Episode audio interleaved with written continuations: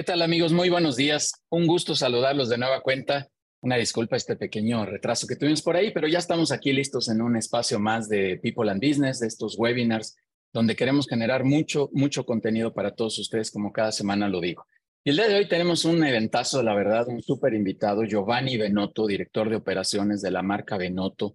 Esta marca que sin duda lo primero que tengo que decir es que es una empresa familiar, es de estas empresas que son internacionales, pero que surge como una empresa familiar, que nace por ahí en los años 30 eh, como una empresa eh, familiar, como el sueño de un joven que dice vamos a hacer bicicletas, al poquito rato ya hacía bastantes bicicletas y bueno, pues ni, ni, tengo que explicarles lo que soy la marca Benotto en el mundo. Eh, por ahí de los 50 vinieron ya para acá a México, pero bueno, yo, yo no soy quien para contarles esta historia, por acá nos vendrá a platicar un poco Giovanni, Giovanni Benotto, insisto, director de operaciones de esta gran marca. Eh, pues estamos muy contentos de tenerlo aquí como, como invitado. La Universidad de Anáhuac nos, nos pone ahí en común y eso me da también muchísimo gusto, Giovanni, que podamos compartir. Pero lo, lo más relevante es que eh, cuando, cuando vimos la oportunidad aquí en People and Business de poder invitar a Giovanni, es porque la marca termina siendo una empresa familiar, como lo estoy diciendo ahora. Y tiene muchos aspectos que tenemos que aprender, porque después de estos 90 años que tiene la organización, eh, pues sin duda debe de tener un toque familiar, debe de haber aspectos familiares ahí de manera interna y debe de haber aspectos de institucionalización o de profesionalización que ya tiene una compañía que tiene presencia a nivel mundial y que nació, insisto, como una organización totalmente familiar. ¿Cuántos de nosotros nos suena este, este, esto que les estoy diciendo ahora, este concepto de decir, bueno, pues tuve un sueño, lo quise arrancar, Insisto que esta, esta organización fue fundada por eh, Jacinto Benotto a los 24 años, si no me equivoco, ahí me corregirá este, eh, Giovanni. Y entonces, ¿cuántos de nosotros no soñamos hacia los veintitantos años? ¿Cuántos de nosotros a lo mejor no tuvimos oportunidad de trabajar en, en, el mundo corporativo y simplemente soñamos con algo y nos arrancamos desde ahí? Eh, y desde ahí empezamos a pedalear y a pedalear y a pedalear literal, ahora sí haciendo analogía, Benotto, y, y dijimos, bueno, pues vamos a darle y, hemos crecido y hemos hecho algunas cosas. Así que creo que la analogía y esta, esta historia de éxito, como titulamos este webinar, historia de éxito en dos ruedas, está padrísimo entender qué está, qué está sucediendo dentro de una organización de este tamaño, que cierro la idea reiterando que sigue siendo una empresa familiar. Yo conozco varias así a nivel mundial y que nacieron y que es súper interesante poder traer este escenario eh, lo, que sucede dentro de esta marca. Así que, Giovanni, enseguida vamos a iniciar esta conversación. Te agradezco mucho que estés por aquí, que hayas aceptado esta invitación. Ya habías venido al espacio que tenemos de mentoring de la Universidad de Anáhuac, donde tenemos esta vinculación con la Universidad de Anáhuac, pero quisimos abrir este espacio que sin duda es mucho, mucho más grande, mucho más amplio, que tenemos mucha más eh, eh, eh, exposición a más gente. Entonces, por eso quisimos que, vinieras para acá. Te agradezco mucho, Giovanni.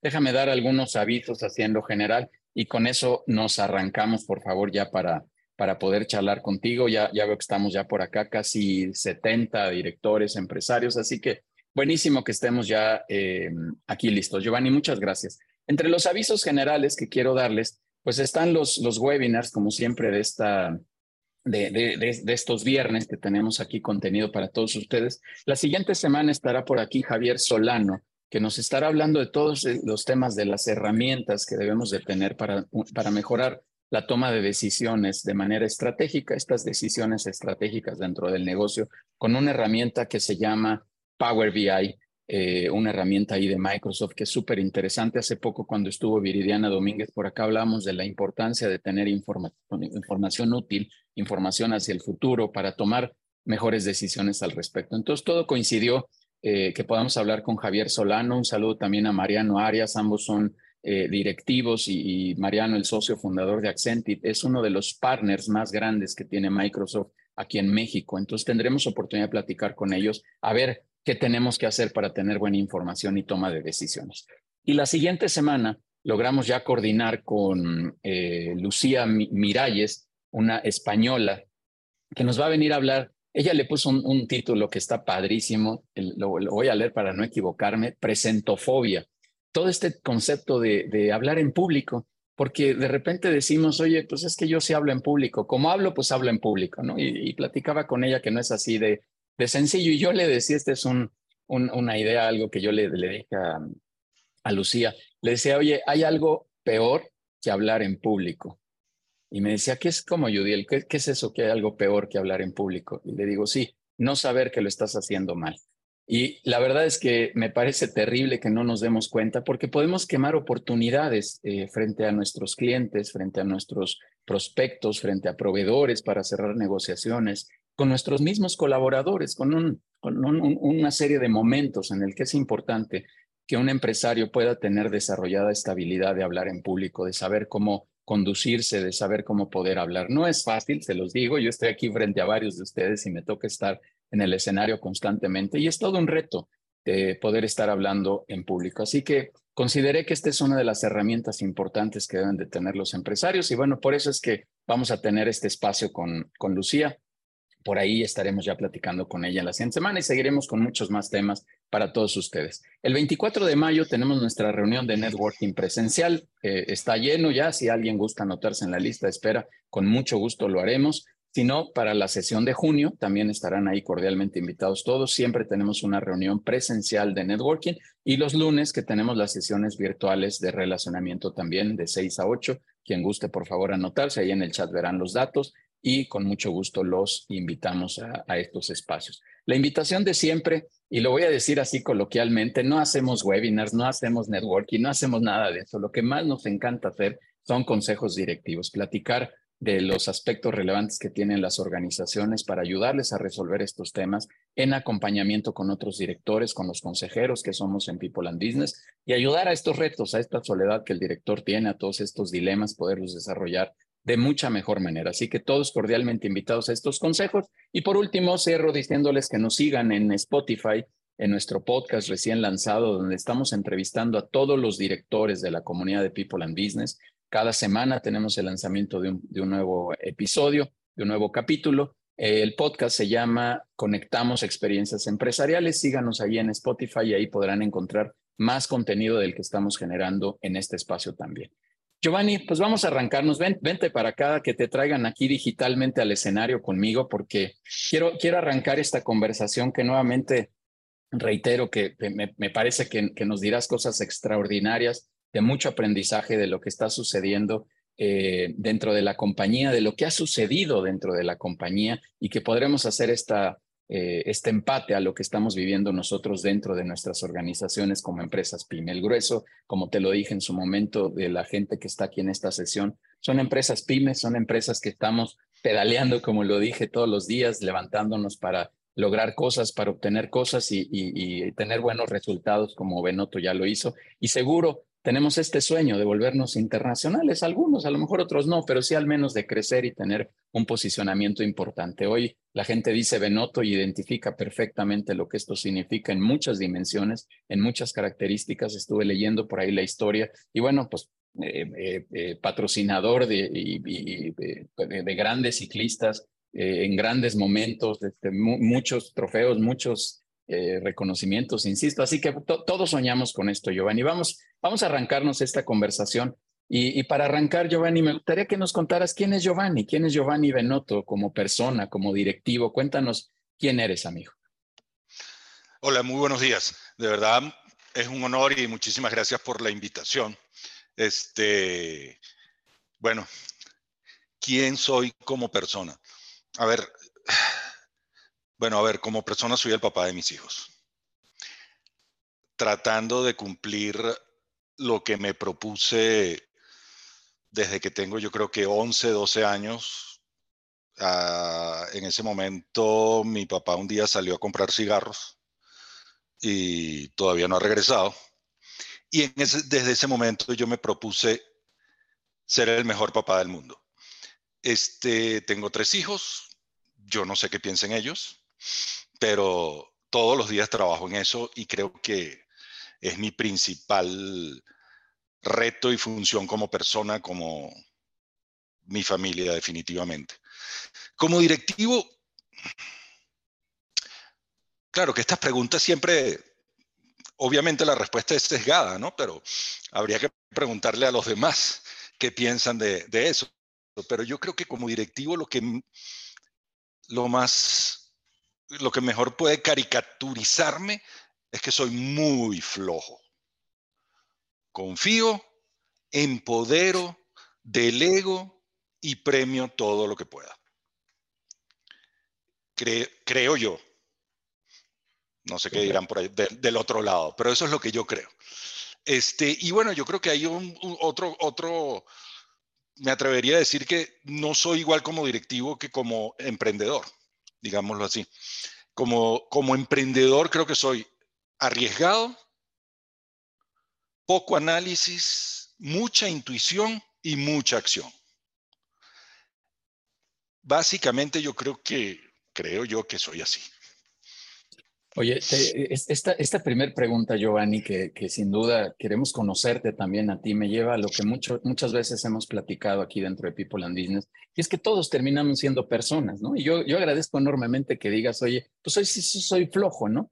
Por ahí, por ahí dicen este, algunos, algunos directivos de grandes empresas que quieren contratar a gente floja porque son creativos para encontrar soluciones en los procesos dentro de las organizaciones. Por esa flojera eh, buscan soluciones más, más rápidas, ¿no? Por ahí también dicen que en la academia los que obtuvieron 10, bueno, pues a lo mejor se aprendieron muy bien el librito, pero los que sacaban 6 y se raspaban, pues eh, estaban buscando ideas creativas, a veces hasta cómo hacer un acordeón para poder pasar el examen y burlarlo, y eso generaba un tema de creatividad, que si después lo llevas a la organización, pues sin duda genera, genera un valor. Hablas también de temas de delegación, que es muy importante para, para los que, los que tenemos equipos a cargo y que tenemos que soltar, porque a veces nos da, nos da miedo estos temas, ¿no? Entonces yo, yo destaco mucho y sobre todo tu labor principal como papá, que yo también tengo este privilegio y también me propuse lo mismo que tú, ser el mejor y, trabajar en ello todos los días. Creo, creo que he hecho una buena chamba, pero sin duda hay que preguntarle al otro lado. Pero padre, ¿no? Que tengas estos retos y que trabajes en todo esto, sin duda, como, como persona, como individuo. Algunos días seguro, Giovanni, te levantarás y dirás, no, oye, Hoy, hoy, hoy sí no sé si quiero ir a trabajar, yo no sé si tengo toda la pila para hacerlo, ¿no? ¿Estás de acuerdo? Claro, por supuesto. Pero ah, hay algo que, que, que yo creo que es importantísimo. O sea, a mí me, apasiona lo que hago. La bicicleta la llevo en la sangre y, y para mí entrar aquí a, a, la fábrica todos los días es como este, un huracán de oxígeno que venga venga como venga, este, me, me, me anima y me, y, me, y me apasiona. O sea, realmente me encanta. Desde, o sea, yo desde que nací estoy metido en la bicicleta. ¿Qué te puedo decir?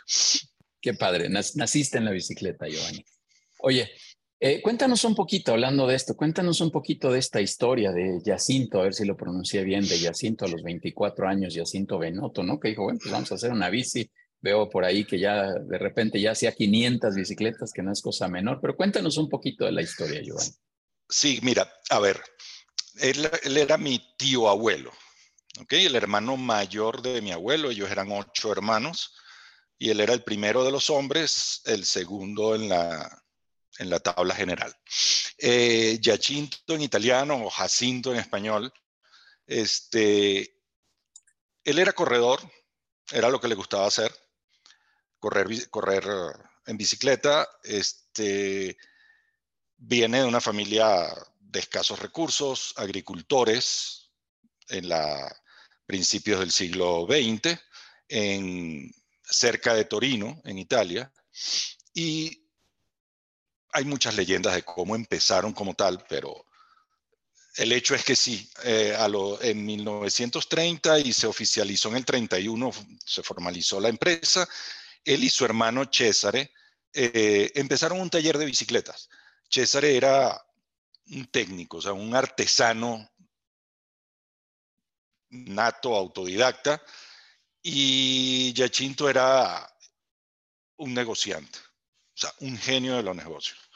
Ellos no terminaron la primaria, este, pero empezaron ese taller y en muy poco tiempo, bueno, muy, en, en, pocos años, esa, esa empresa, ese taller se convirtió en una fábrica de bicicletas que llegó a producir hasta, llegó a producir casi 500 bicicletas diarias, este, eh, en, una época que todo era obviamente manual. Eh, y bueno, realmente se hizo, se hizo de un hombre muy importante en el mundo de la bicicleta, de la industria y en el mundo del ciclismo que creo que eso fue básico para el éxito de la, de la empresa. Este, mi tío siempre estuvo pendiente de la marca, ese era su, su, bebé, su, su, consentido, y siempre estuvo eh, como patrocinando al ciclismo. Em, ya para, para final, después de la Segunda Guerra Mundial, este, parte de una de la hermana mayor, que era la única que no estaba en el negocio, se, se, fue a Venezuela, por, terminando la guerra. Y luego su hermana, que sí estaba, tenía una tienda en Torino, también se va, se va a Venezuela con la idea, según ella me contaba a mí, de montar una sucursal de Benoto en Venezuela. Porque bueno, era la América, ni siquiera se hablaba, era, para ellos era la América, vamos a la América. Y era así como que el, el, el, dorado, ¿no? O sea, donde había en ese momento mucha bonanza. Mi tía cuenta una anécdota que la contó, bueno, infinidad de veces, por eso me la tengo tan, tan grabada, que ella llegó a Venezuela en un barco, llegó con 200 bicicletas en el barco, y cuando el, el, oficial de la aduana le pregunta que qué iba a hacer ella en Venezuela, ella le dice que venía a vender bicicletas. Y entonces el oficial de aduana se le ríe así con, de manera burlona y le dice, señora, aquí en Venezuela no andamos en bicicleta, aquí en Venezuela nosotros andamos en Cadillacs. Era la época de la bonanza petrolera cuando Venezuela estaba en el top de, los países con el PIB más alto, uno de los más altos del mundo. Y, y bueno, ella, ni modo, ya estoy aquí. Y tanto es así que no regresó a Italia, se quedó en Venezuela, la tienda en Italia se la dejó a una de sus hermanas y, y al poquísimo tiempo se llevó para Venezuela a sus dos hermanos menores. Uno de ellos era mi abuelo. Este, estamos hablando de diferencias de, si mi tío nació en el 7, mi tío abuelo, mi abuelo nació en el 20, o sea, estamos hablando de diferencia de 13 años, 15 años. Este, Y ahí mi, mi abuelo llegó a trabajar con ella, con su hermana, se hizo entrenador de la Federación Venezolana de Ciclismo.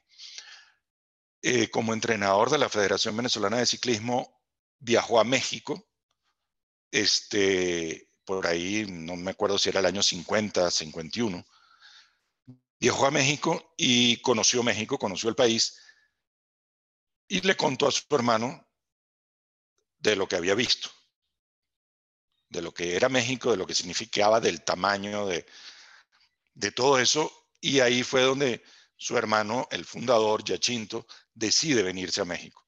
Llega primero a Guadalajara, eh, monta monta una fábrica con un socio, necesitaba tener un socio mexicano por cuestiones legales, no estoy muy, muy, este, ¿cómo se llama? No tengo muy bien esos detalles legales, pero entiendo que era algo así, y por lo tanto no le puso Benoto a la empresa, sino Cóndor, este, para, proteger su marca. Este, y ya luego se, se viene a México y, y empieza como tal a Benoto. Estamos hablando, obviamente, como todo principio, nuevo principio, obviamente no es lo mismo, pero sigue siendo difícil, pero logra ser probablemente la marca más reconocida de bicicletas en México. Mantiene, obviamente, la conexión con Europa, porque ahí es donde estaba eh, el know-how, ahí es donde estaba el, el, fuerte del ciclismo, y este, sigue apoyando el ciclismo con, de todas las maneras. Llegan a ganar 11 campeonatos mundiales, ganan un, uh, un Giro de Italia como, como equipo. Este, y bueno, cantidad de, de, éxitos tanto comerciales como, como deportivos. Este, ya en, en Venezuela Obviamente, o sea, ellos mm, eh, trabajaban completamente separados, la empresa en Venezuela era una, la empresa en México era otra, y la empresa en México y con la mentalidad de, mi tío es la que se internacionaliza realmente. Entonces, la marca en Venezuela le pertenecía a mi tía solamente y el resto del mundo le pertenecía a mi tío. En Venezuela, mi abuelo llega un momento en que ya dice suficiente, como empresa familiar, este, los temas de, no siempre son fáciles trabajar con, tus hermanos y más cuando no, no, hay una sociedad, sino una relación este, de, subordinación. O sea, Ernesta era la jefa de mi abuelo y él dice, me voy. Y con lo que mi tía le paga de, de liquidación, él se va a Italia, tal cual compra maquinaria chatarra, ya en desuso, se la lleva a Venezuela y monta su propia fábrica de bicicleta. Obviamente la marca era de su hermana y entonces él hace fábrica de bicicletas Felice Benotto. De verdad, es muy buena lead con su hermana de hecho, no se decidieron como que él se dedicaba a la bicicleta de niño, la hermana a la bicicleta de adulto, y convivieron muy bien en el mercado de esa manera por muchos años. Lamentablemente, este, mi abuelo muere muy joven, muere a los 56, 57 años, la edad que yo tengo ahorita, este, de un cáncer fulminante en los pulmones, fumaba muchísimo. Y la empresa queda en manos de mi papá y de su hermana, una empresa bollante, con un flujo de caja increíble. Y para hacer el cuento corto, así como se fue a, como se fue, como se fue a comprar cigarrillos, de la misma manera acabó con la empresa de su papá. Y Felice Benotto desapareció del, mapa. Obviamente mi, seguía mi, mi tía con su empresa, no tenían ninguna relación este, accionaria ni de ningún tipo de sociedad, por lo tanto, no se, no, ese tema no, la no afectó a la otra empresa. Y mi tía sigue así hasta, bueno, a los 85 años ella me hablaba de sus planes para 20 años. Y por lo tanto no hizo, nunca pensó en un plan sucesorio. Cosa que creo, señores, que es vital para toda empresa familiar tener un plan de sucesión muy bien establecido, como sí lo hizo mi tío aquí en México, y por eso Benoto en México es lo que es. Hoy en día, ah, mi tío murió en el 90, a 33 años de su muerte. Benoto sigue estando presente y con una presencia preponderante en el mercado. Eh, y bueno, esa ahí fue la historia de Benotto. Mi tío a por ahí en los 80 dice, yo necesito un socio, yo necesito una persona que me maneje toda la parte administrativa, toda la parte fiscal. Como les dije, mi tío no llegó, o sea, no terminó la primaria. Era un genio negociante, pero no tenía eh, eh, eh, esa fortaleza en la, parte, en la parte contable, fiscal, etcétera, etcétera, etcétera. Y consigue una persona, la contrata, y, dentro de su contrato está pagarle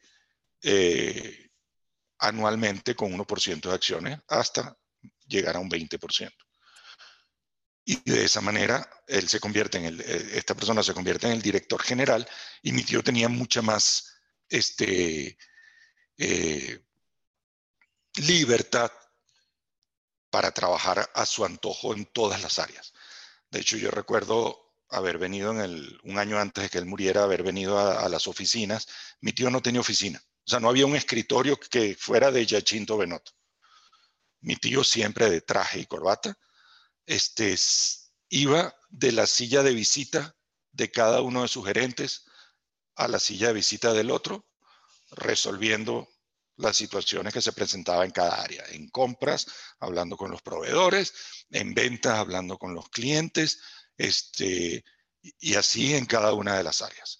Este, y bueno, él, él tuvo dos hijas eh, que fueron su, que eran eh, ellas y su, y su esposa las herederas, pero que no estaban dedicadas 100% al negocio. O en ese momento probablemente sí, pero rápidamente se fueron retirando. Y entonces el negocio quedó en manos del, del socio, aunque tuviera una, una participación minoritaria, era el que controlaba el negocio después de que murió, de, que murió mi tío. Y Así fue digamos que fue la segunda etapa del, negocio en, México. Y la tercera comenzó, comenzó hace casi nueve años, cuando murió repentinamente el socio. Este, tenía 70 años de un día para otro. O sea, no, no estaba enfermo, nada. Murió y se hizo cargo su hijo, de, ocupó su puesto su hijo, y vine yo de Venezuela en, representación de la familia Benotto como director de operaciones. Y aquí estamos hoy en día.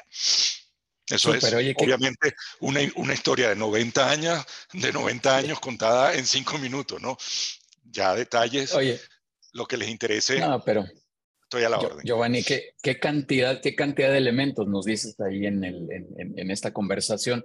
Yo rescataría sobre todo el tema, ¿no? Este de, de hacer los planes de sucesión. Eh, leo entre líneas un tema de institucionalización, de profesionalización, porque cuando hablas desde que se compró equipo chatarra, ¿no? Como, otra vez, como lo hacemos muchos, tal vez aquí eh, comprando equipo de reuso, etcétera, eh, o, buscando alternativas que ya medio existen en el mercado, etcétera. Y llega Benoto a lo que hoy, hoy es Benoto, pues sin duda hay un tema de profesionalización, como lo, yo le llamo, es una etapa previa a la institucionalización y después un proceso de institucionalización que permite la internacionalización. Adelante, John. Fíjate, sí, ahorita que, que comentas eso, mi, mi abuelo, mi abuelo en Venezuela hizo algo muy similar.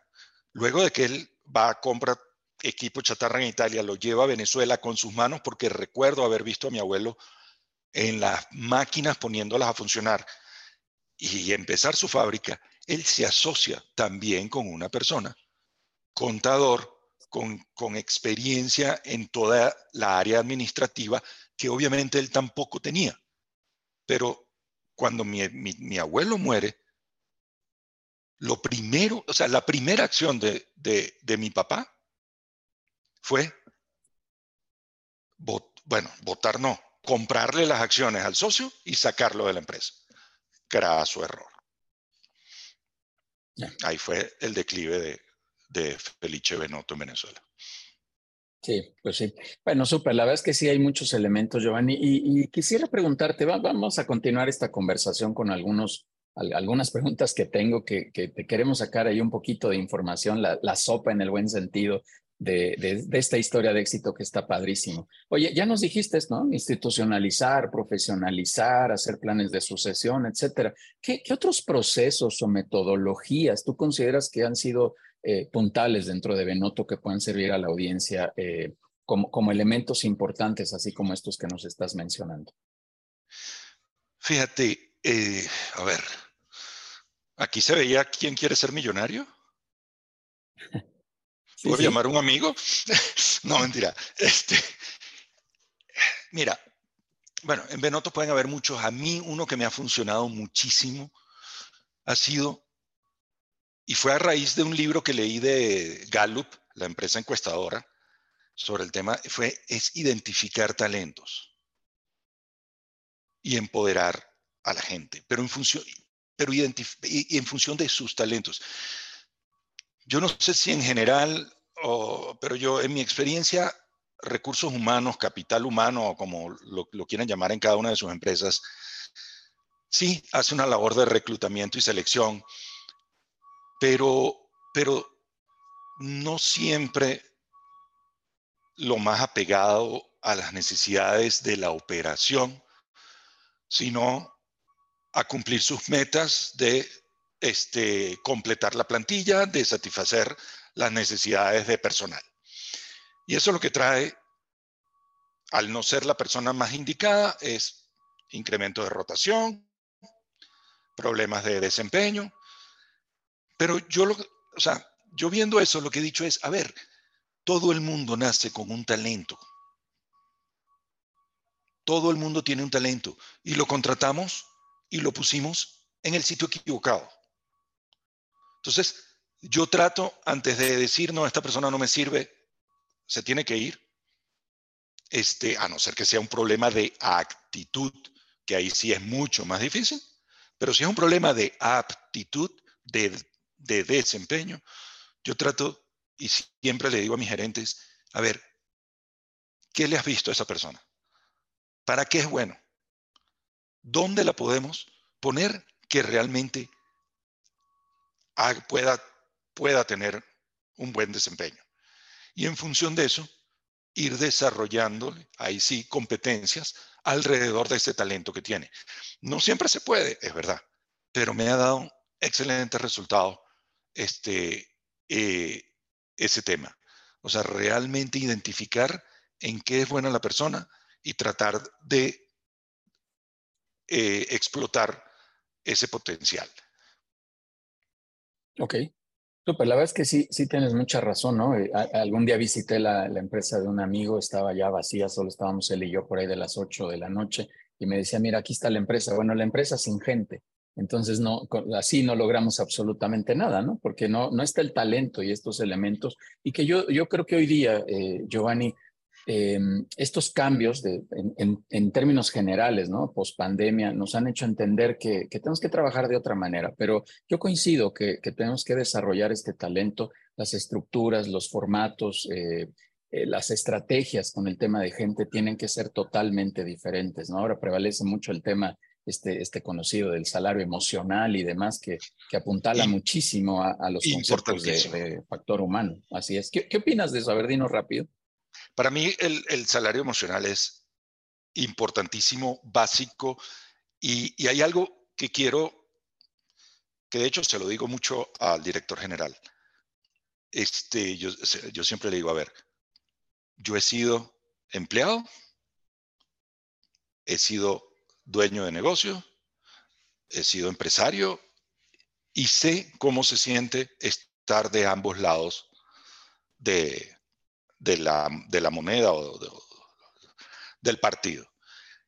Este, porque muchas veces los, los, los, emprendedores, no los, bueno, sí, los, empresarios, y, y, yo le pongo el ejemplo, a ver, cuando yo reempecé Benoto en Venezuela hace cuestión de, en el 2008 creo que fue que pudimos relanzar Benoto en Venezuela después de que murió mi tía 10, 15 años antes.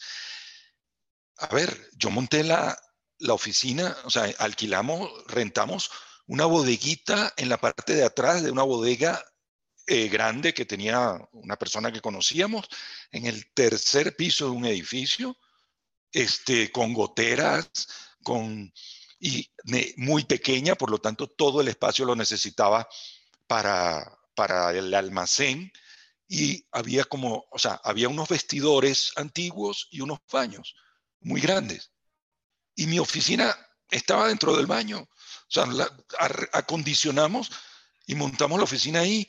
Me acuerdo con una, una tabla y, unos, unas bases improvisadas. Este, las paredes, tú veías en la pared que, era, que había sido un baño, pues que tenía las, ¿cómo llaman aquí? Los azulejos. Yo era feliz, pero eso soy yo como empresario porque mi pasión y mi mente es otra cosa. El empleado no se siente bien si tú lo contratas y lo metes en, una oficina con esa característica. Entonces, tenemos que pensar y, ponernos las diferentes, las diferentes cachuchas en ese tema y valorar muchísimo ese salario emocional. Porque sí, porque aparte hay otro tema importantísimo, por el mismo sueldo, por el mismo salario, por el mismo sueldo mínimo de hoy, cualquier operador, cualquier trabajador va a escoger una empresa de renombre antes de una pyme. Entonces nosotros como pyme tenemos que ofrecerles muchos elementos adicionales que están en ese salario emocional para que se vayan con nosotros y para que se queden con nosotros. Básico.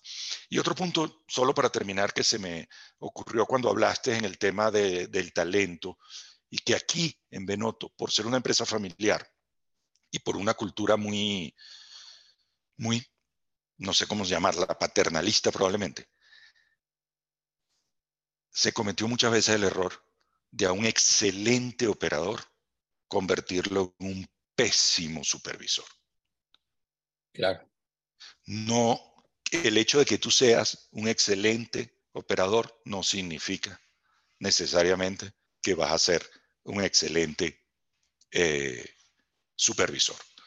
Hay que tener mucho cuidado en eso, identificar bien si tiene ese talento y, y si se le pueden desarrollar esas competencias para pasarlo a supervisor. Claro. Yo, Giovanni, te voy a compartir algo que es una creencia personal. Eh, yo cuando he entrevistado a algunas personas dicen, oye, es que yo quiero crecer, quiero desarrollarme dentro de la organización.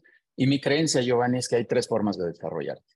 Que te paguen más, que te den un puesto mejor o que te den mayores responsabilidades. Y yo me quedo con la última, porque me pueden llenar la cartera de dinero, pero a lo mejor soy inservible para la organización, a lo mejor no, no puedo y gano mucha plata, pero a lo mejor no soy el indicado para esa posición puede ser que me llame mejor, ¿no? Ya no soy jefe de no sé qué, ahora soy gerente de no sé qué otra cosa, pero sí, sigo siendo alguien que no aporta a la organización. Y el tema de tener mayores responsabilidades sí está ligado mucho con el crecimiento y el desarrollo de la persona como tal. Incluso lo he dicho, y si tú te vas mañana de esta organización, te vas con mucho más conocimiento, te vas con más talentos, te vas mucho más fortalecido y después podrá venir el tema del dinero y de los puestos. Esa será otra historia. Esa es mi creencia, Giovanni. Oye, en relación a este tema de la gente Cuéntanos un poco cuál es la cultura que tiene la organización de, manera interna. Ya nos diste por ahí algunos destellos, ¿no? De, de, lo que sucede, pero ¿cuál es la cultura, Joan? A ver, la, tradicionalmente, creo que la hemos, eh, creo que en estos, en esta última, en esta tercera etapa, o sea, en estos últimos nueve años la hemos ido cambiando un poco, pero tradicionalmente ha sido una empresa como, bueno, probablemente yo no, no sé si valga, si, si sea válido decir que como empresa familiar, pero una empresa muy paternalista, ¿ok? Muy de, de te regaño, pero te, te apapacho cuando y te doy tu, tu, tu palmada. o sea, es impresionante como después de tantos años todavía gente que, que, que conoció a mi tío todavía lo imita y dice, ah, bien, muchacho, bien, qué bueno, muchacho, adelante, muchacho. Este, era de trabajo para toda la vida. Y que, y quizás eso que te hace, que, que es lo que sí tratado de cambiar, que una empresa gerontocrática, que es un error. O sea, sí, sí valoro tu lealtad y tus años en la empresa, pero no separados del desempeño. Entonces aquí se tendió a, a promover mucho, no al más capaz, sino al más viejo. ¿No? Entonces llegabas a tener eh, gerentes y directores este, que no eran los más idóneos para, para el cargo, pero que tenían 20, 30 años en la empresa y se lo ganaron por, por eso, ¿no? Eso sí hemos tratado de, cambiarlo. Bueno, por decir, con decirte que todavía hoy hay gente aquí que conoció a mi tío que murió en el 90. Este, ya se han ido, obviamente, por, por tema, a ver, por simple matemática, la mayoría ya se han estado en estos últimos cinco años, se han estado retirando. O sea, ya les, les ha tocado pensionándose, ¿no? Eh, y, pero es increíble cómo todavía ellos recuerdan y cada vez que pasaba algo, su, su cuestión es, tu tío en este momento hubiera dicho ta, ta, ta, ta, ta, o tu tío en este momento hubiera hecho ta, ta, ta, ta, ta. Este, quedó marcado, eh, o sea, en la empresa, Yachinto Benotto vive todavía.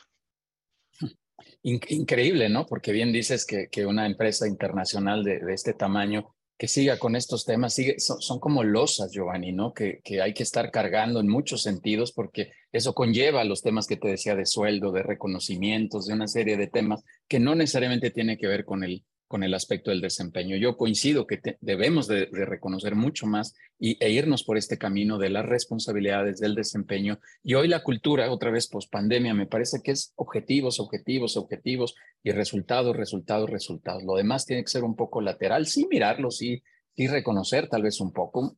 Yo creo que hay que reconocer un poquito la lealtad, pero, pero un poquito. No, no, definitivamente. por supuesto, por supuesto. Ah, dale. Oye, dime otra cosa que a mí me parece interesantísimo y más después de oír esta historia, eh, Giovanni, de, lo que ya nos contaste, en el origen allá en los 30 y demás. ¿qué crees tú que fueron los elementos fundamentales que permitieron hacer tan escalable este negocio? ¿Por qué, ¿Qué pasó allá adentro? Cuéntanos, porque muchas pymes aquí seguro estamos pensando en la escalabilidad. Construir marca. Ok. Construir marca. Eh, de dos, a ver, son dos historias completamente diferentes, ¿no? Venezuela y México, eh, porque eran dos mentalidades empresariales muy distintas, la de mi tía que la de mi tío. Eh, mi tío construyó marca, sí, obviamente cuidó la calidad todo el tiempo, pero construyó marca a fuerza de promoción de darla a conocer en todos sus elementos, o sea, en patrocinio ciclístico, que creo que fue el principal, este, bueno, tanto es así que eh, hubo, o sea, en Colombia, después de Venezuela y México, quizás el, el, el, el, país en Latinoamérica con mayor recordación de marca para Benoto es Colombia. Y fue por un corredor que mi tío, un corredor colombiano, que mi tío patrocinó este, eh, con mucha fuerza y, fue el que más nombre le, dio a Benotto en, en, Colombia.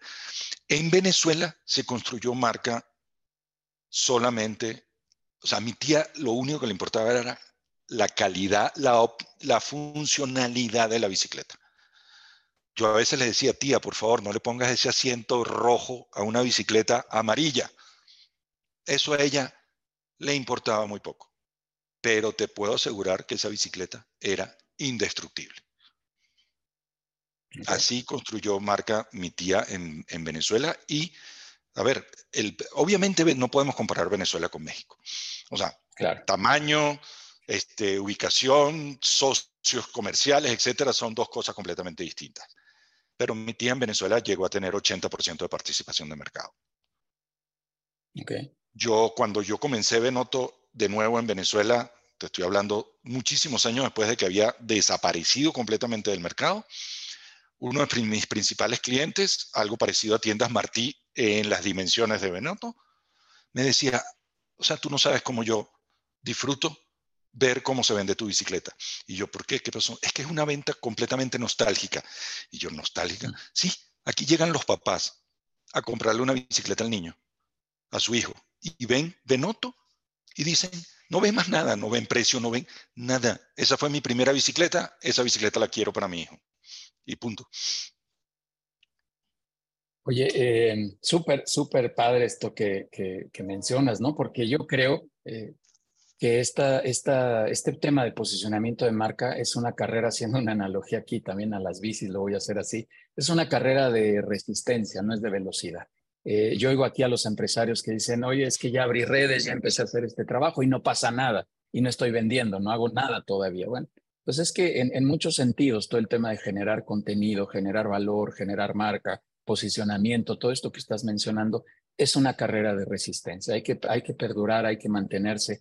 Cada, yo, yo así lo creo, Giovanni, cada, cada pedacito, cada, cada contenido que generamos, cada mensaje que hacemos, publicitario, mercadotécnico, como le quieras llamar, va a sumar, va a ser un pequeño ladrillo para, para esa gran construcción de marca que vamos a generar en el, en el futuro.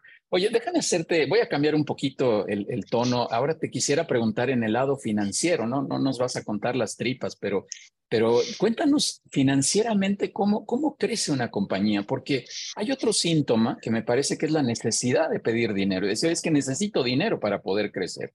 Eh, Benoto creció así, no creció así, hay otros caminos. ¿Qué piensas financieramente hablando? A ver, eh, Benoto, en, digamos, en la etapa de mi tío, yo creo que las principales fuentes de financiamiento fueron proveedores y bancos. ¿Ok? Nunca, nunca muy apalancado. O sea, bajo nivel de deuda este, proveedores, bancos y, como decía mi, una de sus hijas, que me decía que, en la época de su papá era una empresa rica de, de dueños pobres, porque mi tío reinvertía todo lo que producía. O sea, mi tío sacaba muy poco este, fuera de la empresa. La segunda etapa, la segunda etapa, obviamente recogió los frutos de mi tío. La segunda etapa fue cero deuda. El, famoso, el famoso cash cow que estudiamos en, en marketing. Este, y le dio, esa segunda etapa, le dio mucho flujo de caja a los accionistas.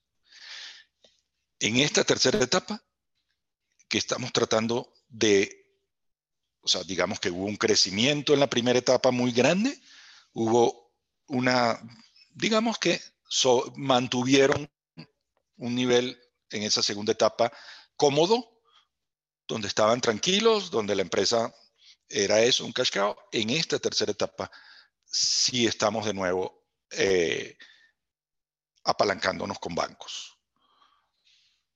Básicamente. Nunca ha habido inversión externa, nunca ha habido este, temas de emisión de, bonos, de deuda, de, de, bolsa, nada por el estilo, hasta ahora. Ok.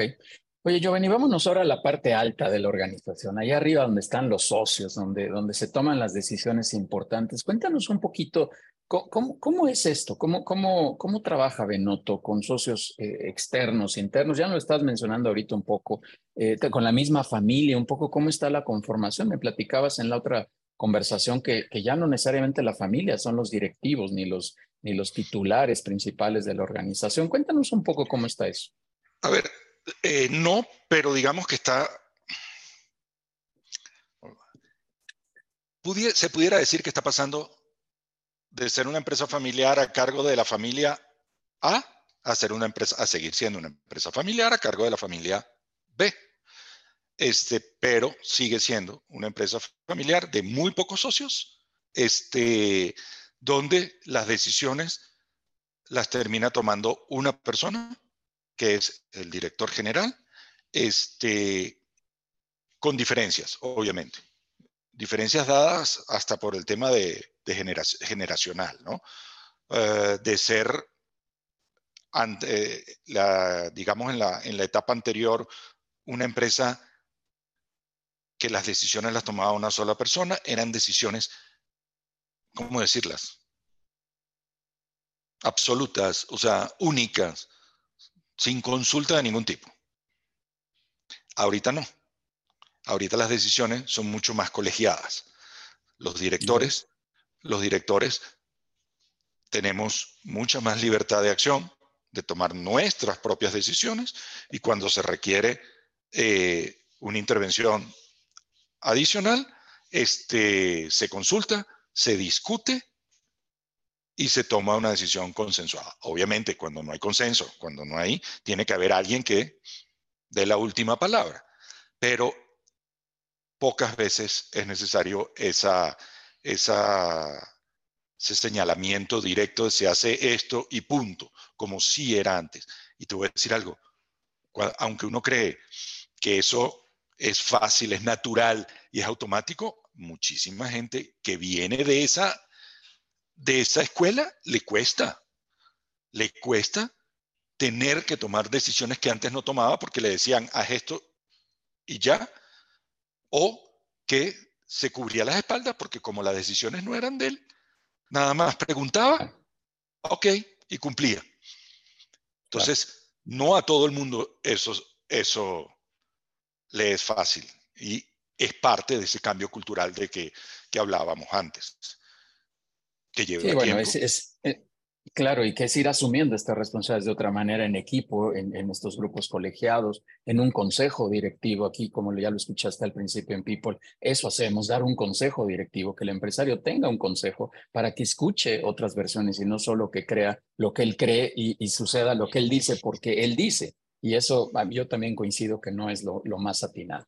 Giovanni, estamos ya más o menos por el tiempo, pero quiero hacerte unas preguntas de, cierre, tal vez ya van más hacia el lado personal. Ahorita vamos a atender por ahí dos, tres preguntas que están en el chat y ya veo a gente aquí con la mano levantada. Les vamos a dar espacio, por eso vamos a, a cerrar ya con algunas cosas hacia, hacia ti, tal vez como, como, como persona. Oye, ¿qué es lo que más te ha gustado a ti, Giovanni, de ser empresario, de ser directivo? ¿Qué es lo que más disfrutas de todo esto?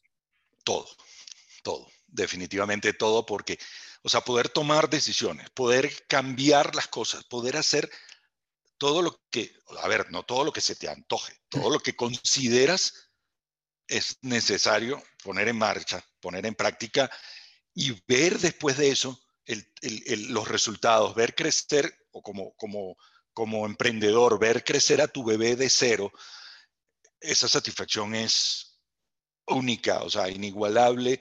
Y te lo digo porque, como les dije antes, o sea, yo también fui empleado. Yo cometí, yo no sé si el error o no, que cuando me gradué de la universidad, yo a los 20 años era el gerente de la planta de bicicletas en Venezuela. Estudiando en la universidad, estudié metalmecánica precisamente porque eso es hacer bicicletas. Y cuando terminé, a uno se le meten cosas en la cabeza de, ser ejecutivo, una gran empresa. Hablé con mi tía, le dije, le, pusimos y cometí, yo no sé si error o no, pero bueno, fue así. Me fui a trabajar a, a 3M, me contrató 3M en Venezuela. O sea, que todo estaba hecho. Todo venía de Saint Paul, Minnesota. Todo estaba, o sea, tú querías cambiar algo, querías hacer algo y era prácticamente imposible. Este, tenías el librito. A mí cuando llegué me dieron un libro de este tamaño, léetelo todo. Este, no, o sea, ser, poder ver el fruto de tu trabajo. Yo vine aquí por tres años en la etapa anterior, 2003-2006, y no podía hacer nada. Ahorita que regresé ocho, ¿qué? Sí, como ocho años después de eso. Ahorita, bueno, ahorita fue hace nueve años, pero ese, luego que regresé, que ya sabía todo lo que había que hacer y que lo puedo hacer y que lo estoy haciendo y que veo los resultados, o sea, es una satisfacción única. Sí, qué padre. Hace poquito me decía un amigo, oye, ese primer momento donde un cliente te pagó, donde un cliente te dijo, enhorabuena, felicidades por este trabajo, es inolvidable, es, es, inexplicable. Yo, yo lo entiendo, yo algún día lo viví también. Yo también hice vida corporativa algunos años, Giovanni, después me salí al emprendimiento y es algo delicioso. Oye, en ese tono, déjame preguntarte, ¿qué es entonces para ti el éxito, Giovanni? ¿Qué significa tener éxito o ser exitoso? Para mí, a ver, creo que de alguna manera lo dije en la pregunta anterior, creo. Es como, o por lo menos lo di, eh, espero haberlo dado a entender, es sentirme a gusto con lo que hago y ser feliz. Y en, lo y en lo personal, digamos, para mí el éxito es llegar a mi casa y que mis hijos y mi esposa me abracen. O sea, yo no veo el éxito en otra parte. Yo no, o sea, para yo la, la, este, el, el, no sé, hay gente que el éxito lo ve por la parte económica, por, mm, yo no creo que por ahí sea. He visto muchas personas con mucho dinero muy infelices. Correcto. Yo, yo, aquí en People he dicho que todos necesitamos encontrar un drenaje para poder encontrar el equilibrio, ¿no? A mí me encanta el soccer y siempre lo digo abiertamente. Eh, y eso me drena a mí. Y esa es la palabra que yo le he puesto, drenarnos, equilibrarnos. Platicaba con una empresaria eh, apenas estos días en la semana, comí con ella y decíamos, oye, tenemos que encontrar estos espacios de balance en la meditación, en la lectura, en los paseos, en lo que tú quieras, en la familia, en lo que, en lo que te haga a ti estar, estar bien. Giovanni, mira, parece que están ligando todas mis preguntas con la conversación. ¿Cuál es tu creencia personal entonces? ¿Cuál es tu creencia espiritual al respecto? Al respecto. Bueno, yo soy, a ver, soy católico practicante, este, tengo mucha fe, este, pero, a ver, no creo en la suerte. Yo, o sea, normalmente cuando alguien tú te despides o lo que sea, suerte, yo no, yo, o sea, yo éxito este, mucho éxito en lo que viene. Creo muchísimo y eso me ha ayudado infinitamente en la, en la el que único que puede hacerte cambiar eres tú mismo. Entonces creo en la introspección, en, en, en que puedes estar cambiando constantemente como persona si tú lo deseas, si tú sientes que es necesario. Mira, te pueden decir lo que sea. Te pueden decir que eres la peor persona del mundo, que eres lo más, si tú no estás convencido y tú no crees que eso es así y que tú necesitas cambiar, no lo vas a hacer de ninguna manera, vayas a terapia, vayas a, te pase lo que te pase. Ahora, si tú estás convencido, eso de que la gente no cambia, para mí no existe. Yo he cambiado infinitamente por convicción mía, no por lo que me han dicho los demás. Y, creo en es, y bueno, y en el aprendizaje infinito. Creo que, a ver, hay que saber desaprender. Hay que saber desaprender. Yo me acuerdo una, alguien me decía que los títulos universitarios deberían venir con fecha de caducidad. Claro. A ver, o sea, lo que yo aprendí en la universidad hace 30 años, no sé cuánto, solamente la experiencia. Así es. Giovanni, te quiero hacer dos preguntas y con esto cerramos y coincido que, que sí no hay como, como vivir la experiencia y como compartir estas experiencias. Gracias por compartirnos, por cierto. Dos preguntas más. Si tuvieras que poner un mensaje en el cielo que todos pudiéramos ver, ¿qué pondrías, Giovanni? Este, puedo consultar a la audiencia. Este, a ver, wow creo que tengo dos en dos sentidos diferentes que se me pueden ocurrir. El primero, y que me llama, que me preocupa muchísimo de esta generación, y lo digo porque soy profesor en la NAWAC y lo veo en mis alumnos y lo veo en mis hijos, es por favor no pierdan la capacidad de asombro.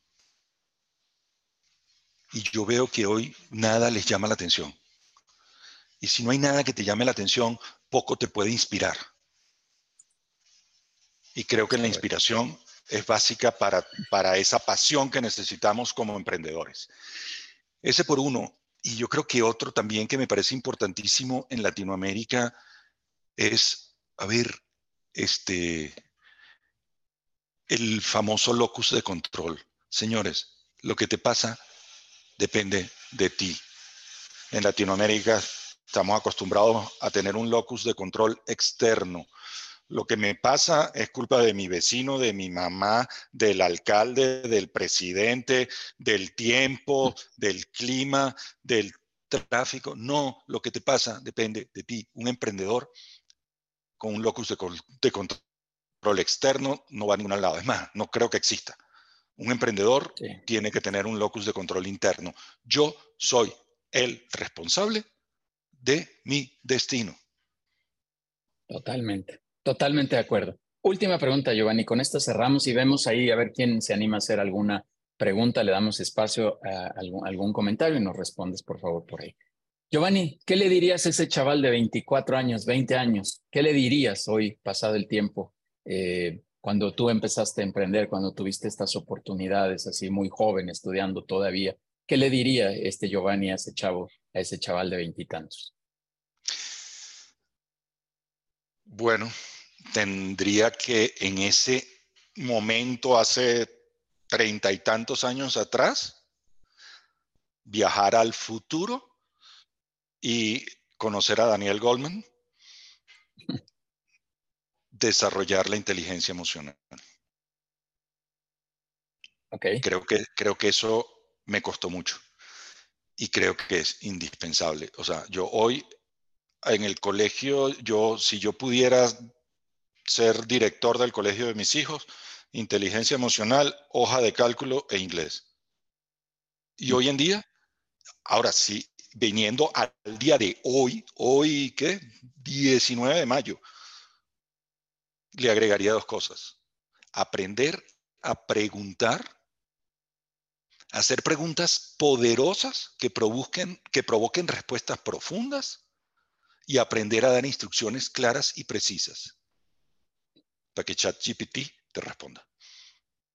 Sí, totalmente, totalmente. La verdad es que yo coincido estos modelos em, académicos, pues sí, como bien decías, tienen caducidad. Hoy los modelos, yo mi creencia personal es que los modelos eh, académicos son muy de memoria, muy de ejercitación. Ayer coincidió que en el auto venía escuchando una entrevista a alguien que, que hablaba del tema didáctico y decía, que hay países donde está prohibido enviar la tarea, enviar, enviar tarea, debes de aprender en ah, el colegio, o, o está limitada a 45 minutos. La tarea no puede durar más de 45 minutos porque hacía un poco la equivalencia al trabajo que hoy desarrollamos cualquiera de nosotros, dice, bueno, pues es como si te quedas a trabajar otras seis horas, o sea, quiere decir que hay un punto de improductividad, ¿no? O si, o si el trabajo es rebasa las capacidades del, del chavo eh, de, desarrollar una tarea, quiere decir que a lo mejor el, la enseñanza desde el origen no está clara, no funciona bien, en fin, una serie de cosas. Giovanni, qué padre. Vamos, vamos a atender algunas preguntas por acá. Solo les pido, por favor, que sean muy concretos en su pregunta para que Giovanni también nos pueda contestar y cuidemos un poquito el tiempo y también no nos alarguemos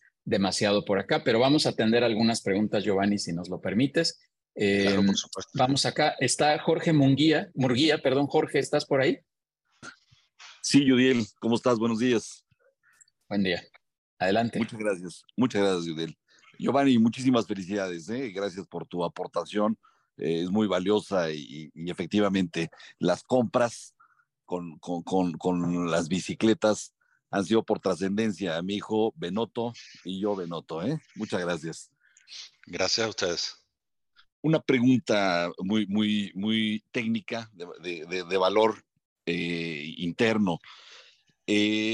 como empresarios, el valor de la marca de nuestra marca, de, lo, de las marcas creadas, se, se, se, convierte en un, en un valor intangible y muy pocas empresas acreditan en, libros estos valores intangibles. En el caso de Benoto, Benoto México, tienen esta acreditación, han acreditado en libros este valor del intangible y los o las o las o las este los desarrollos intelectuales que han llevado a diferentes progresos en las bicicletas? No, este, y, de hecho, eso que estás diciendo, mi, mi, tío Cesare, el que empezó con mi tío Giacinto la, la empresa, este, desarrolló patentes y patentaron avances. Y ni siquiera tenemos eh, constancia, porque aparte en aquella época nada de eso está eh, de, ese tema eh, y no se, no se sacó provecho de ello en ningún momento. Y como marca tampoco, lo único que se hizo hace poco fue lograr el reconocimiento que te da al SAPI, te da algo así como marca, un reconocimiento de marca famosa o algo así se llama, que, que la, la, tramitamos y la, y, la, y, la, y la conseguimos, pero no, pero a ver, Sí, o sea, no está en libros, no está valorada, no existe un estudio de cuánto puede costar hoy en día, pero te, doy un ejemplo. Yo les conté que mi tía en Venezuela a los 85 años hacía planes para 20 años y nunca planificó su, su retiro. Ella no tenía hijos, los únicos en Venezuela con ella éramos nosotros, y siempre nos dijo que lo que estaba ahí era para nosotros. Y resulta que murió y todo, desapareció dos edificios, la fábrica, la empresa, este, una, una casa, eh, dos tiendas, desapareció todo. Y yo siempre dije, lo único que me interesa de esa herencia es la marca. El resto, y, y fue lo que hice. Estuve casi 10 años peleando la marca, porque se la quedó un ex compadre de ella que le dijo que él se encargaba de, ayudarla y, arreglarle todo para que ella no se preocupara. Pero finalmente logré recuperar la marca y con eso relanzar Benotto en Venezuela después de 15 años. Y, es y, y, para hacerte el cuento corto, es la historia que te digo del cliente que decía que la compra era nostálgica. Ok, ok. Muchas gracias. Muchas gracias. Felicidades, Giovanni. Gracias. Gracias, Jorge. Gracias, Jorge. Joaquín, por favor, eh, tu pregunta muy concreta. Joaquín Sánchez, por favor, amigo. No se oye, creo que no Se oye? No, micro. No, no, no, no se escucha, Joaquín. ¿Ahí? No, no. No, nada, nada. Si quieres, eh, dale ahí una revisadita, Joaquín, y ahorita te, te regresamos para acá con mucho gusto. Gerardo, por favor, adelante. Hola, buenos días. Felicidades, eh, Giovanni. Eh, como escritor me da la tendencia de que deberías de escribir tu libro y se llame Aprendiendo a pedalear, porque no hay de otra. Y como ingeniero, pues sí, mira, lo de la inteligencia emocional no hay de otra. Primero hay que ser ingeniero y luego se aprende inteligencia emocional. Ni modo, así aprendimos en nuestra generación. Rápidamente, es una pregunta muy concreta. La mejor bicicleta de ruta que puede ofrecer Benot, porque soy ciclista. Eh, hoy en día tenemos una que era la JFK. La JFK. Que es, que es precisamente en honor al director general que murió hace ocho años, que se llamaba, o sea, que esas eran sus iniciales. Este, pero ya viene para el 24 tenemos la nueva línea eh, de ruta con, pues, realmente sea, hay que esperarse al 24. Ahorita, hoy, no tenemos una parte de la JFK, que creo que quedan muy pocas. Eh, no tenemos una bicicleta de ruta a, nivel amateur eh, alto, porque la verdad que se acabó, o sea, hubo, la pandemia fue algo excepcional, se vendió todo lo que existía y lo que no en bicicletas, y, y hubo un desfase en producción y en, y, en, y en importación que nos dejó con muchos modelos fuera de, de existencias, de inventario. Súper. Y bueno, yo pensaba escribir el libro con una familia en dos ruedas, pero ese que me estás diciendo. También suena. Podría ser un capítulo, pero felicidades y me espero el 2024 mi bicicleta y mi libro. Seguro.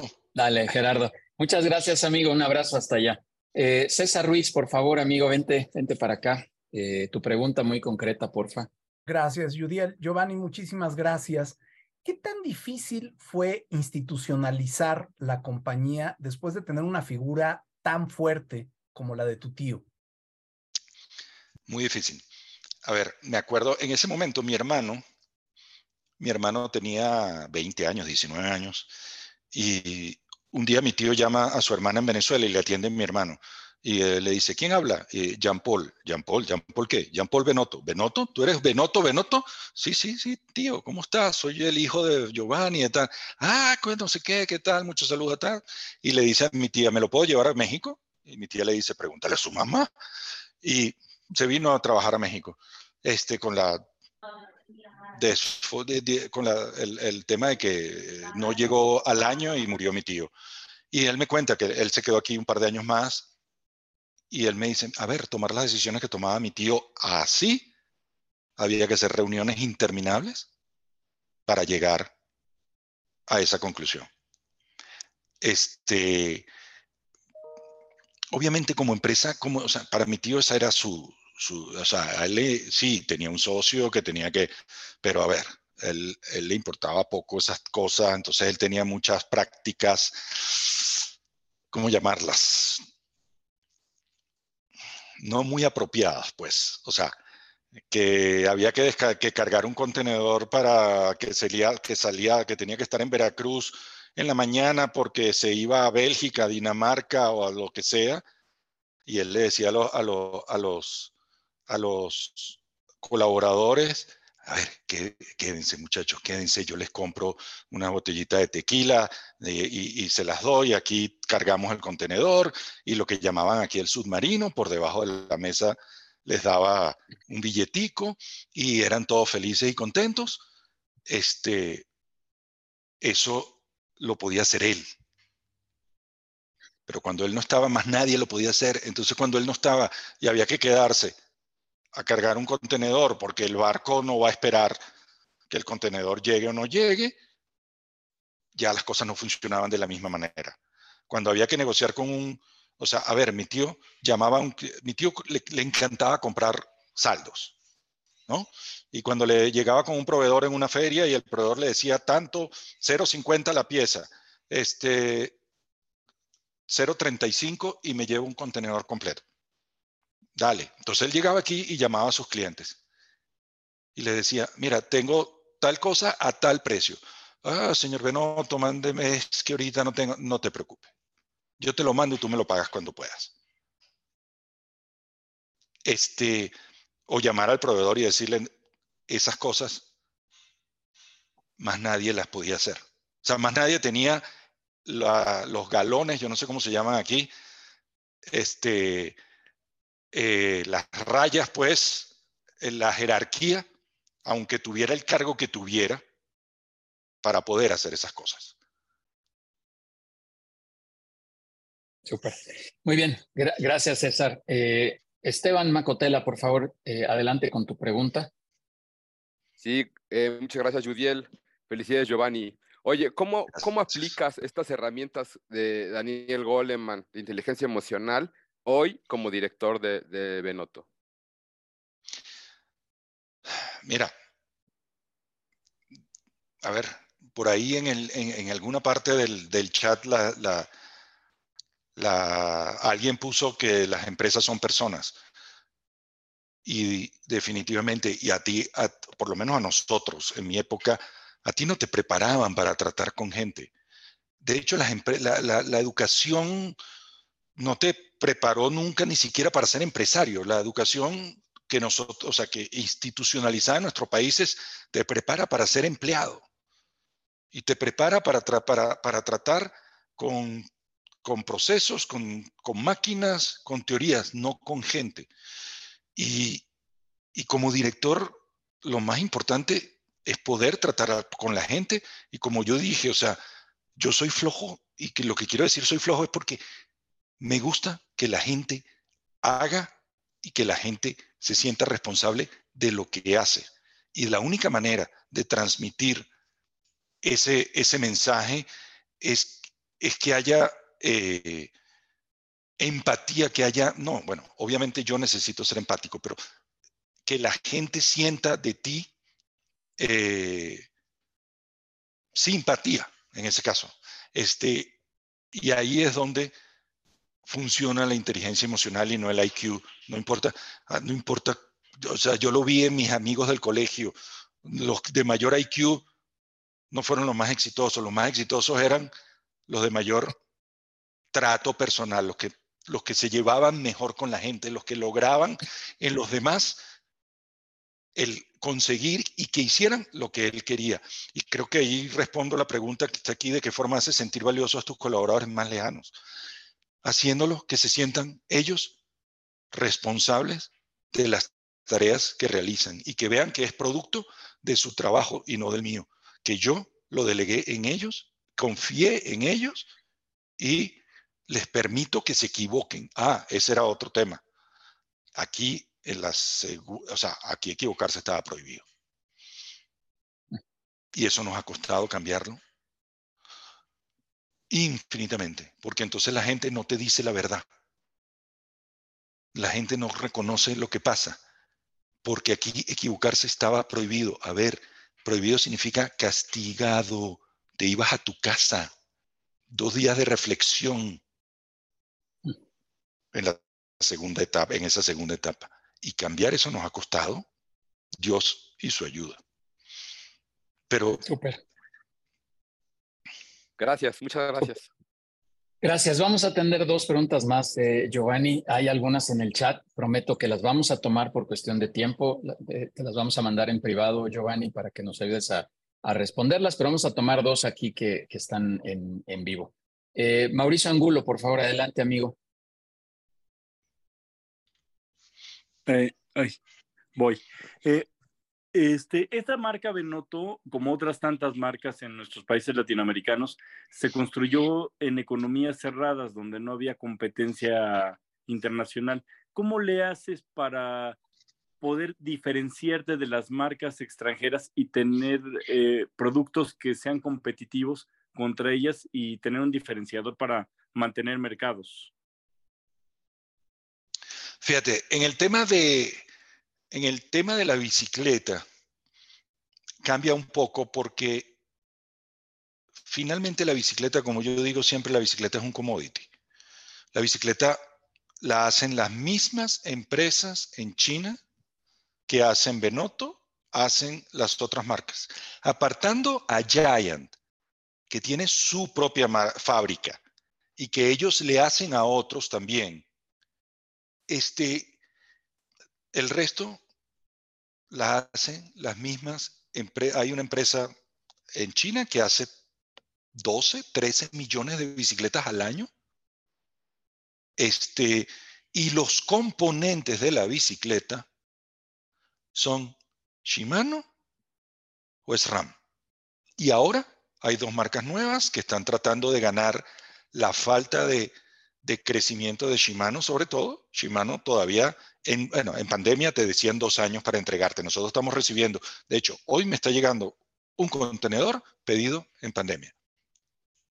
Eso le ha permitido a Microchift y a L2 entrar ahí un poco en el, en el mercado, pero son marcas internacionales. Campañolo, que era la única marca que existía cuando Benotto era, era, era eh, lo que fue en los 80, en los 70, Campañolo se quedó en la bicicleta de ruta y en Europa.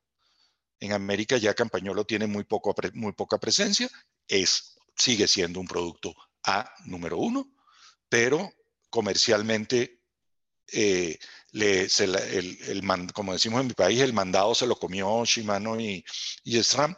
Entonces la bicicleta es la misma. O sea, la bicicleta Benotto con los componentes Ultegra que yo armo es la misma bicicleta de cualquier otra marca. El tema está en la comercialización, en la mercadotecnia, en la marca finalmente. Entonces, este, Sí, eh, eh, entiendo que eran economías cerradas en Venezuela, ni hablar, pero los componentes de la o sea, nosotros en Venezuela teníamos fábrica, pero era fábrica de la parte tubular, o sea, yo fabricaba el cuadro, el manubrio, el poste de asiento, la potencia, los rines, pero el resto, la cadena, la multiplicación, la rueda libre, este, los frenos, todo eso eran los mismos en todo el mundo. Muy bien. Muchas gracias, eh, Mauricio, amigo. Eh, Joaquín, por favor, vente para acá y con gusto cerramos contigo esta pregunta que tengas, por favor. ¿Ahora sí me escuchan? Sí, sí, súper. Ah, ok. Ahora sí. Pues bueno, muchas gracias, Judiel, por el espacio. Digo, más que nada, mi pregunta es la siguiente. Nosotros nos dedicamos al desarrollo de hologramas. ¿Cómo podríamos apoyar a la marca aquí en México a través de esto? Wow, interesantísimo. Este, yo creo que en la época de hoy, en temas de inteligencia artificial y de, creo que sería, creo que sería una manera eh, muy interesante de, de, promover, o sea, de la, parte de mercadotecnia, de publicidad con, el tema, con el tema de hologramas. Este, mira, eso es cuestión de, de ponernos en contacto con la gente de marketing nuestro y que, y que vean las, posibilidades, ¿no? igual para, para lo, bueno, nosotros hacemos todos los años un showroom donde traemos a todos los clientes a ver eh, todo lo nuevo que traemos y todas las marcas, pues nosotros representamos más de 30 marcas internacionales. Obvio, esta vez lo vamos a hacer itinerante, no lo vamos a hacer aquí en México y traer a la gente, sino vamos a ir nosotros a las principales ciudades a llevarles a los clientes lo que hacemos. Y mira, yo creo que eso sería este, un plus interesantísimo para, para, para el tema. Gracias. Muy bien. Muchas, muchas gracias, Joaquín. Muchas gracias. Yo por ahí, por ahí que me están, por ahí puse en el chat, puse mi correo personal. Sí, súper, muchas gracias. Contacto, cualquier cosa, ahí está mi correo eh, personal. Eh, eso te voy a decir, y si no a través de nosotros, de People, conmigo en lo personal, también con mucho gusto lo vamos coordinando. Giovanni, un comentario de cierre, por favor, después de toda esta nutrida conversación que nos has dejado y muchos elementos a reflexionar. Como te dije, sentí que iba a suceder esto porque hay mucha empatía eh, en la historia de Benotto, en esta historia sobre dos ruedas que, muchas empresas PYME estamos viviendo, estamos considerando, estamos dudando hacer no hacer crecer, traté de dar un recorrido por los aspectos importantes de la historia de una marca como lo es Benotto. ¿Algún comentario de cierre, Giovanni? Por favor. A ver, este, bueno, mira, en primer lugar, darle, darle las gracias a todos por, por haber asistido eh, a esta conversación, a ti por invitarme. Este, estoy a la orden para lo que quieran y cuando quieran. Este, y yo creo que quizás para, emprendedores y, empresarios, yo creo que lo más importante es hacer. Hacer, mucha gente se queda en el pensar y no ejecuta. Y el emprendimiento es la ejecución. Esa famosa parálisis por análisis, dejémosla a lo, dejémosla, dejémosle eso a las grandes corporaciones que no les queda de otra en ese sentido y tienen el tiempo y tienen el flujo de caja y tienen el pulmón para, para aguantarlo. Lo, nosotros es keep walking, como, como, alguien dice por ahí. Como alguien dice por ahí. Super, Giovanni. Giovanni, muchísimas gracias. Te queremos entregar este reconocimiento en nombre de toda la familia de, People and Business. Eh, es tu casa, es tu espacio. Agradezco mucho también a la, Universidad de Anáhuac que nos, ponga en, este punto en común el, poder eh, venir a platicar sobre esta historia, este caso de éxito que significa Benoto, la marca. Y eh, te agradezco que sigas compartiendo en la universidad este, y por acá también en este espacio que es People and Business. Ojalá que haya otras oportunidades. Como te dije, esta comunidad está nutrida por directores que estamos todos los días pedaleando, que estamos todos los días dándole, que nos levantamos con mucho entusiasmo a seguir construyendo este México. Y tengo que compartirte que también el espíritu que tiene People and Business, yo como fundador y que quiero lograr, es que hagamos un aporte a este país, que, que sumemos de una manera positiva a este país y que tengamos un crecimiento importante, sea como sea, por los canales que sea, pero eso es lo que busca People and Business. Eh, y hoy creo que lo hemos logrado de una manera significativa trayendo estos casos. Te agradezco mucho, Giovanni. Este, dime. Aquí está, este es mi tío, de hecho. Ah, súper. Estas dos fotos. Bueno. Es el fundador de Benoto. Aquí estuvo entonces el fundador de Benoto en el webinar. Muchas gracias, Giovanni. Te agradezco mucho. A y a toda la, gracias, gracias. Y a toda la audiencia les recuerdo que todos los viernes tendremos estos espacios. La siguiente semana estará por acá eh, Javier Solano hablándonos de herramientas eh, para mejorar la toma de decisiones con esta herramienta de Power BI, que es ellos son partners de Microsoft, uno de los más grandes partners de Microsoft, y nos vendrá a hablar de estas herramientas. Y después Lucía Miralles, que nos hablará de eh, presentofobia, esta, esta fobia a presentar en público, hablar en público, que es bien importante. Y no es que te tengas que convertir en speaker, es simplemente que en muchas ocasiones tienes que hablar en público y lo tienes que hacer de manera, de manera correcta o lo mejor posible. Así que seguiremos generando mucho contenido para todos ustedes. Vénganse al networking el 24 de mayo el networking que tenemos los lunes de 6 a 8 de la, de la tarde-noche, a los consejos directivos, que es lo que más queremos hacer. Giovanni ya comentó por ahí que es fundamental tener un consejo que te alimente, que te retroalimente, que a lo mejor también te regañe y te llame la atención de repente, pero que, que te ayude al crecimiento y sin duda yo estoy convencido, por eso el modelo de People and Business está enfocado a generar un consejo directivo que te ayude al crecimiento de tu organización. No nos dedicamos a hacer webinars, no nos dedicamos a hacer networking, nos dedicamos a hacer consejos directivos. Eso es lo que nos encanta y nos apasiona hacer. Escuché también a Giovanni en la conversación anterior que si hay que amar lo que, lo que, lo que decidimos hacer. Tenemos que amar eh, y nosotros amamos hacer consejos directivos, se los, se los prometo. Síganos también ahí, por favor, en Spotify como Conectamos Experiencias Empresariales y en todas las redes sociales, por favor, como People and Business o Judiel Guerrero Vega nos pueden encontrar en las cinco principales. Ahí encontrarán mucho contenido y encontrarán las fechas y las invitaciones a todos estos eventos que tenemos. Giovanni, nuevamente muchas gracias por venir a compartir esta experiencia. Gracias a toda la audiencia y estamos en contacto. Nos vemos en los siguientes, eventos, de People, and Business. Gracias. Gracias. gracias.